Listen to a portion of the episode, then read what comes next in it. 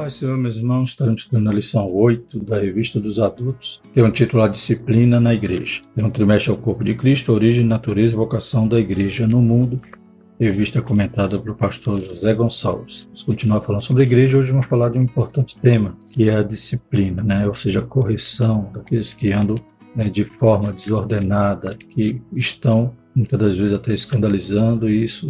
Se não houver algum tipo de disciplina de correção, né, pode enfraquecer até o testemunho da igreja. Por exemplo, também como veremos, até um líder, né, se um líder ele não é disciplinado corretamente, né, se às vezes alguém passa a mão na cabeça ou há um cooperativismo, né, isso vai escandalizar a obra, vai enfraquecer, né, então o testemunho, crentes vão ficar abalados na sua fé, então como é importante a disciplina.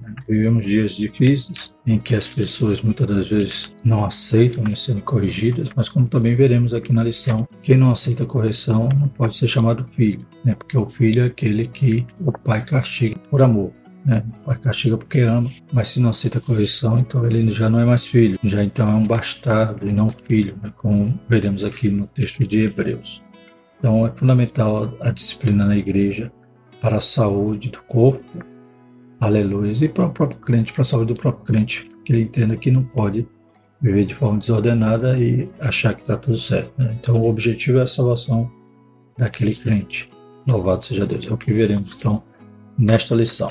O textuário diz: E já vos esqueceste da exortação que argumenta convosco como filhos.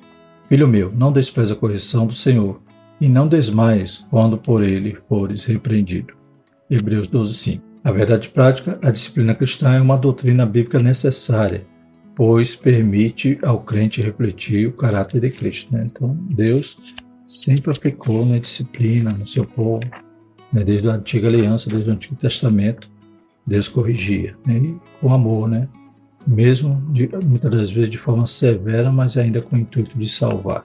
A gente vê o cativeiro que durou 70 anos, o povo de Deus na Babilônia, mas até aqueles que foram para o cativeiro, a gente vê ali o amor de Deus, porque eles foram livres da morte e Deus guardou eles ali no cativeiro. Sofreram, passaram aquela, toda aquela repreensão, mas Deus depois restaura né, Israel ao seu lugar, cumprindo toda a promessa. Os profetas sempre quando anunciavam o juízo, também anunciavam né, uma restauração a partir do momento que o povo se arrependesse dos seus erros, do seu pecado. Glórias a Deus. E na nova aliança não pode ser diferente. Né? Logo no começo da igreja, Deus já age de forma né, imediata, no caso de Ananias e Safira, para que a igreja não nascesse ali com uma semente podre, né? ou logo na sua gênese, né, permitir aqueles enganadores vivessem de forma indisciplinada, sem um castigo. Claro que ali houve uma situação extrema, né? Fez daquela forma porque era necessário corrigir logo no começo. Né? Hoje muitos brincam com Deus, né? vivem no pecado. Né? Talvez não, o seu pecado não se tornou pouco para que a igreja discipline, que a igreja tenha essa obrigação, mas um dia vai ter que prestar conta diante de Deus.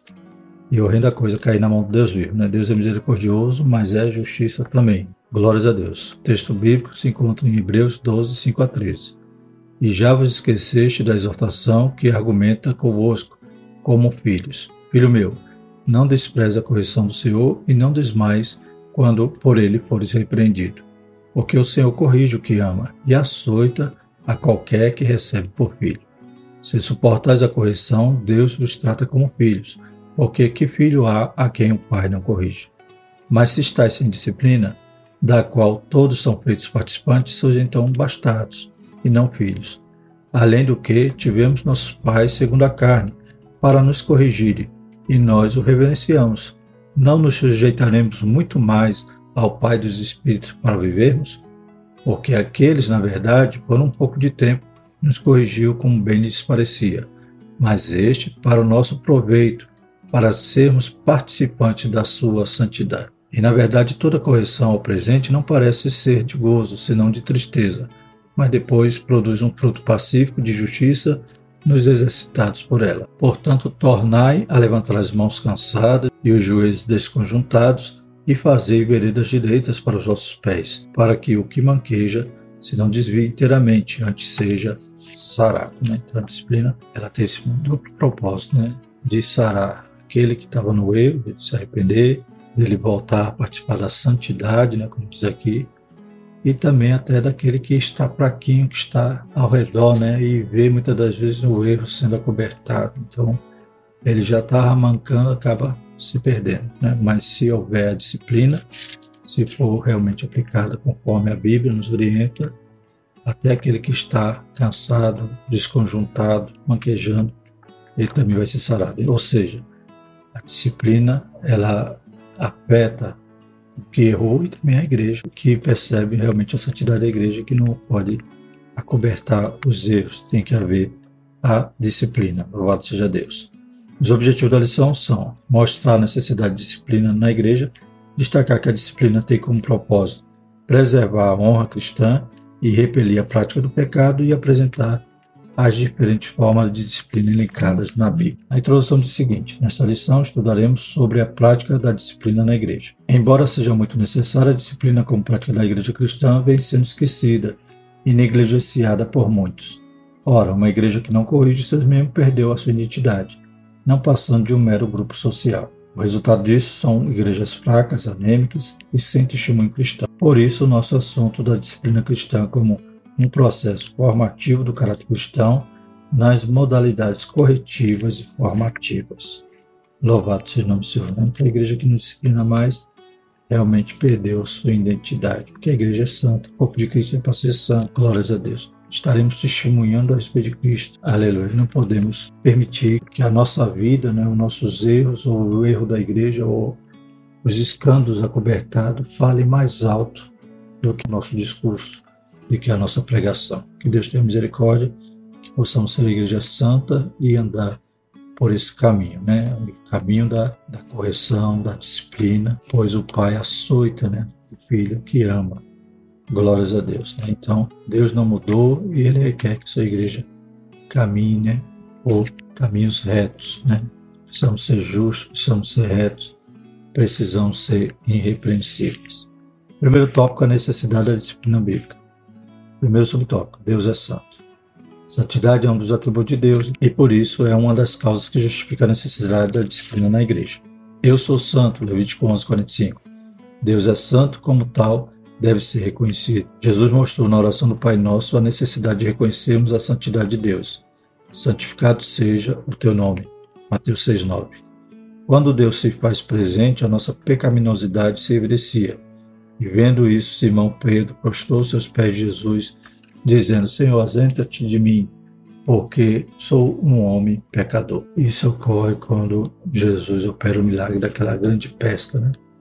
Os discípulos, logo no princípio, né? Quando Jesus começa a chamar os discípulos, e eles não haviam pescado nada, Jesus então orienta-os e eles pescam um grande número de peixes. Pedro percebe que quem está ali então é um homem santo, né?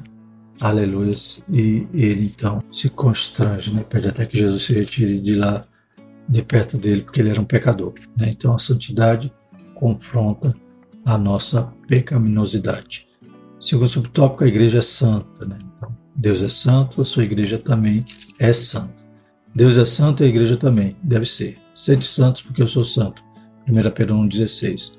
Ao formar o seu povo, tanto na antiga como na nova aliança, o desejo do Senhor é que esse fosse um povo separado. Né? Então a gente lembra disso no Antigo Testamento.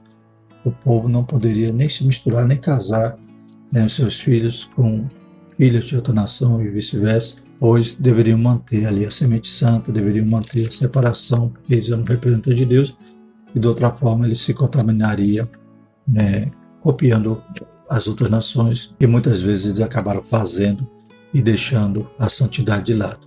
Que a igreja, né, ela permaneça santa. E para isso não pode haver contaminação, não pode haver pecado ou anátema escondido no meio da igreja. Por isso há necessidade da disciplina. Na verdade, a palavra grega ágios, traduzida como santo, possui o sentido de separado ou consagrado. Né? Então, Deus separou um povo no Antigo Testamento e hoje ele tem um outro povo separado, que é a igreja. Terceiro subtópico: quando a igreja não disciplina. Se a igreja como corpo de Cristo deve ser santa, 1 Coríntios 3,16, da mesma forma o cristão como membro desse corpo o deve ser também. 1 Coríntios 6,19. A santidade faz parte da identidade do cristão, Efésios 1, Logo, a falta de disciplina acaba embotando essa identidade. Né? A identidade fica embaçada, fica perdida, fica manchada. Surge então a imagem do crente mudando o carnal. Na verdade, esses adjetivos revelam de fato um crente disciplinado, alguém que não tratou ou não foi tratado, aquilo que acabou se tornando um hábito pecaminoso. Nesse sentido, a falta de disciplina acaba destruindo o limite entre o sagrado e o profano. Portanto, uma igreja que não disciplina seus membros torna-se mundana. Apocalipse 3,19, que diz: Eu repreendo e castigo a todos quanto amo. Ser, pois, zeloso e arrepende-te. Então, Jesus, né, enviando essa dura repreensão àquela igreja de Laodiceia, né? Então, tinha que se arrepender. Aleluias, pois ele castiga todos quanto ama. Então, o Senhor mesmo disciplina. Aleluias. Mas a igreja ela tem que estar né, seguindo a Cristo e fazendo da mesma forma, disciplinando aqueles que estão manchando né, a identidade da igreja e do próprio crente. Em 1 Coríntios 6,19 diz: Ou não sabeis que o nosso corpo é o templo do Espírito Santo, que habita em vós, proveniente de Deus, e que não sois de vós mesmos. Louvado seja o Senhor. Então, que risco né, que a igreja corre quando ela trata de qualquer jeito, passa a mão na cabeça, né? inclusive dos líderes. Né? Que perigo, né? E que imagem desfocada né, transmite para a sociedade, para os próprios membros do corpo, de ver uma situação desta. Segundo tópico, o propósito da disciplina bíblica. Primeiro subtópico, manter a honra de Cristo. Quando o pecado não é tratado na vida do crente, Cristo é desonrado. O nome de Deus é blasfemado entre os gentios por causa de vós. Romanos 2,24. Se não corrigido, o comportamento pecaminoso compromete o testemunho cristão. No caso da igreja de Corinto, onde um dos seus membros adotou um comportamento flagrantemente pecaminoso, sem contudo ter uma resposta enética da igreja, condenando essa prática, levou o apóstolo Paulo a censurá-la. Lá em 1 Coríntios 5,2. Estais inchados e nem ao menos vos entristeceste, por não ter sido dentre vós tirado quem cometeu tal ação. Né? Então, Paulo repreende a igreja por não ter disciplinado aquele que havia pecado publicamente e né, fazendo com que a igreja fosse desonrada e a imagem de Deus sendo desonrada por isso. Não é possível alguém adotar um comportamento pecaminoso sem que com isso incorra em julgamento divino. 1 Coríntios 11, 27 a 34 e Apocalipse 2, 14 e 15.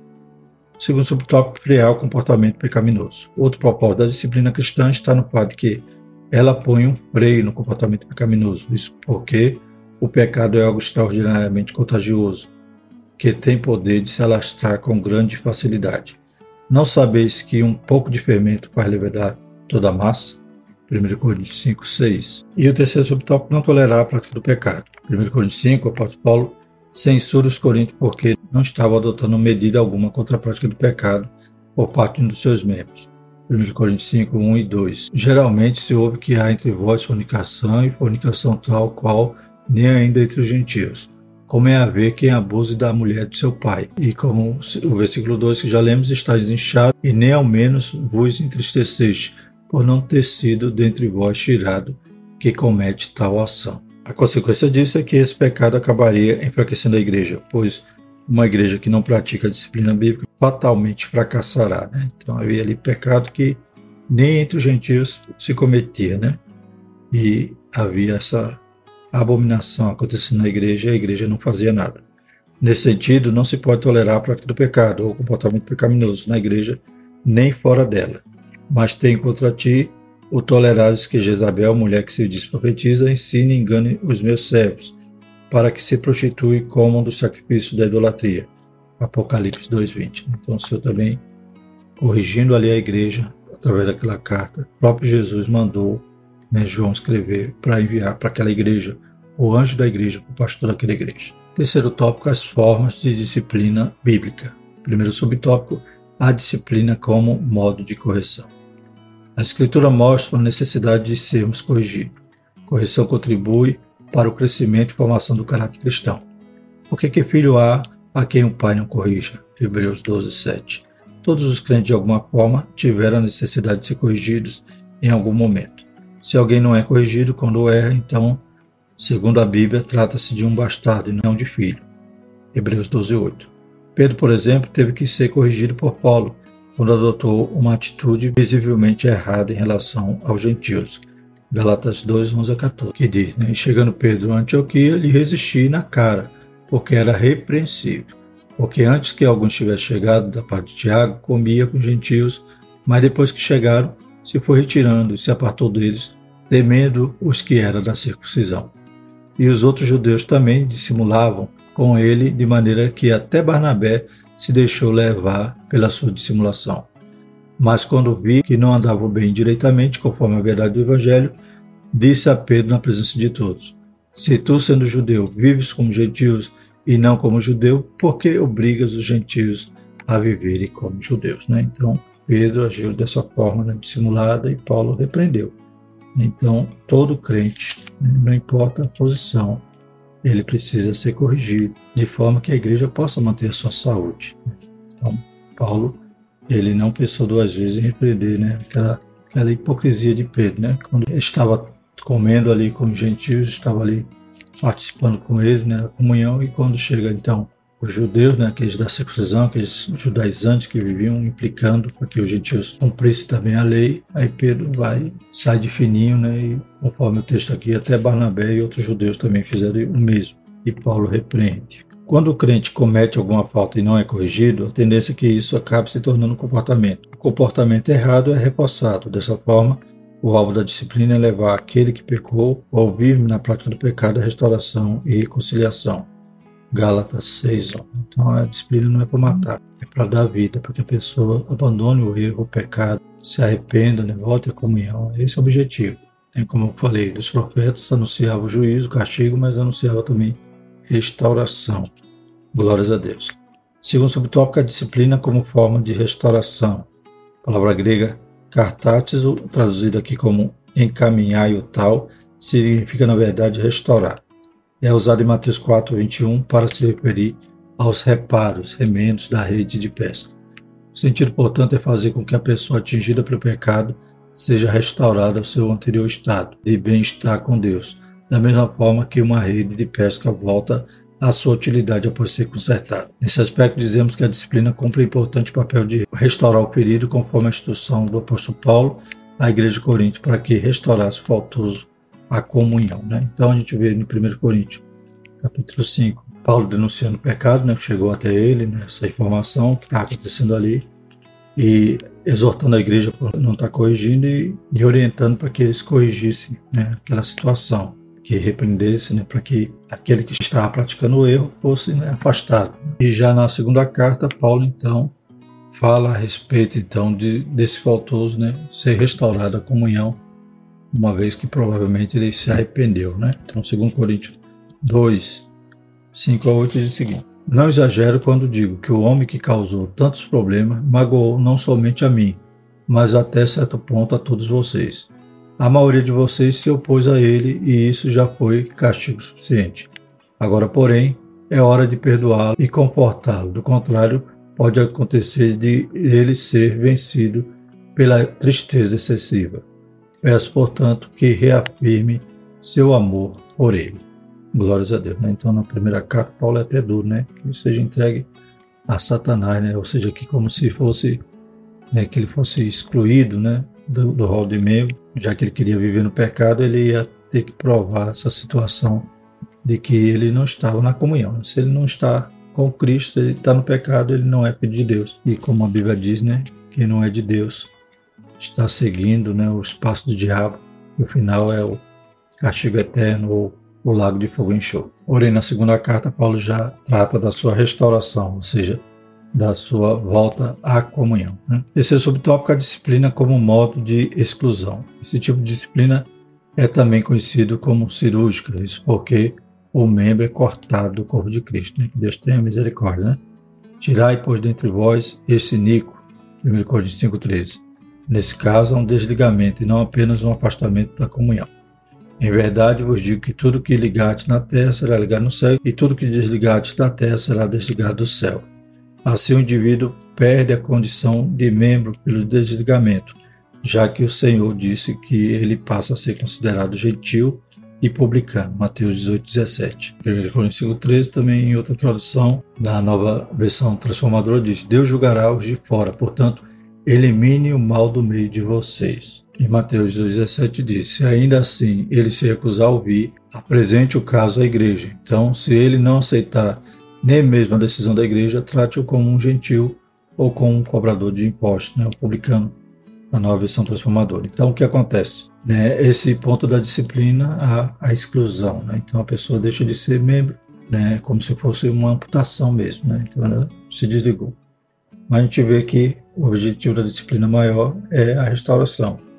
E na segunda carta aos Coríntios, Paulo então diz para restaurar a ele né, a comunhão, como já lemos, né? Provavelmente na disciplina surtiu efeito, porque tem casos realmente que a pessoa, em vez de melhorar com a disciplina, acaba piorando, né? Acaba blasfemando e saindo da posição e, em vez de ser humilde e aceitar o castigo, deixa de ser filho e passa a ser um bastardo, como diz a Bíblia. Então, voltando ali, segundo Coríntios, não exagero quando digo que o homem que causou tantos problemas, magoou não somente a mim, mas também, mas até certo ponto a todos vocês, e a maioria de vocês se opôs a ele, isso já foi castigo suficiente. Agora, porém, é hora de perdoá-lo e confortá-lo, do contrário, pode acontecer dele ser vencido pela tristeza excessiva. Peço, portanto, que reafirme seu amor por ele. Né? Então, Paulo está irado na primeira carta, mas na segunda já era o momento também de perdoar aquele que havia provavelmente sarado né, após a sua disciplina. Conclusão. Nessa lição vimos o valor da disciplina cristã sob diferentes aspectos. A disciplina se mostra necessário quando sabemos que Deus é santo e exige que seu povo seja santo. Por outro lado, a disciplina também cumpre os propósitos de Deus quando ele conduz o cristão a se conformar com o caráter de Cristo. Uma igreja indisciplinada, portanto, perdeu o bom cheiro de Cristo, segundo Coríntios 2, 14. Né? Glórias a Deus. Próxima lição, vamos falar sobre o batismo, a primeira ordenança da igreja. Louvado seja o Senhor. Né? Essa lição, então, como vimos, é um tema importante, um tema polêmico, né? mas a igreja não pode perder o seu perfume. Louvado seja o nome do Senhor, tem que continuar sendo santa, aleluia, e até os líderes que erram tem que ser disciplinado. E muitas das vezes, dependendo do pecado, ele perde até autoridade né, para voltar a ser um líder como era antes. Então a igreja ela tem que caminhar em santidade e não em apadrinhamento, em cooperativismo. Não, isso não faz parte do corpo de Cristo. A cabeça continua sendo Cristo e o corpo precisa andar de forma sã. Amém? Vamos orar.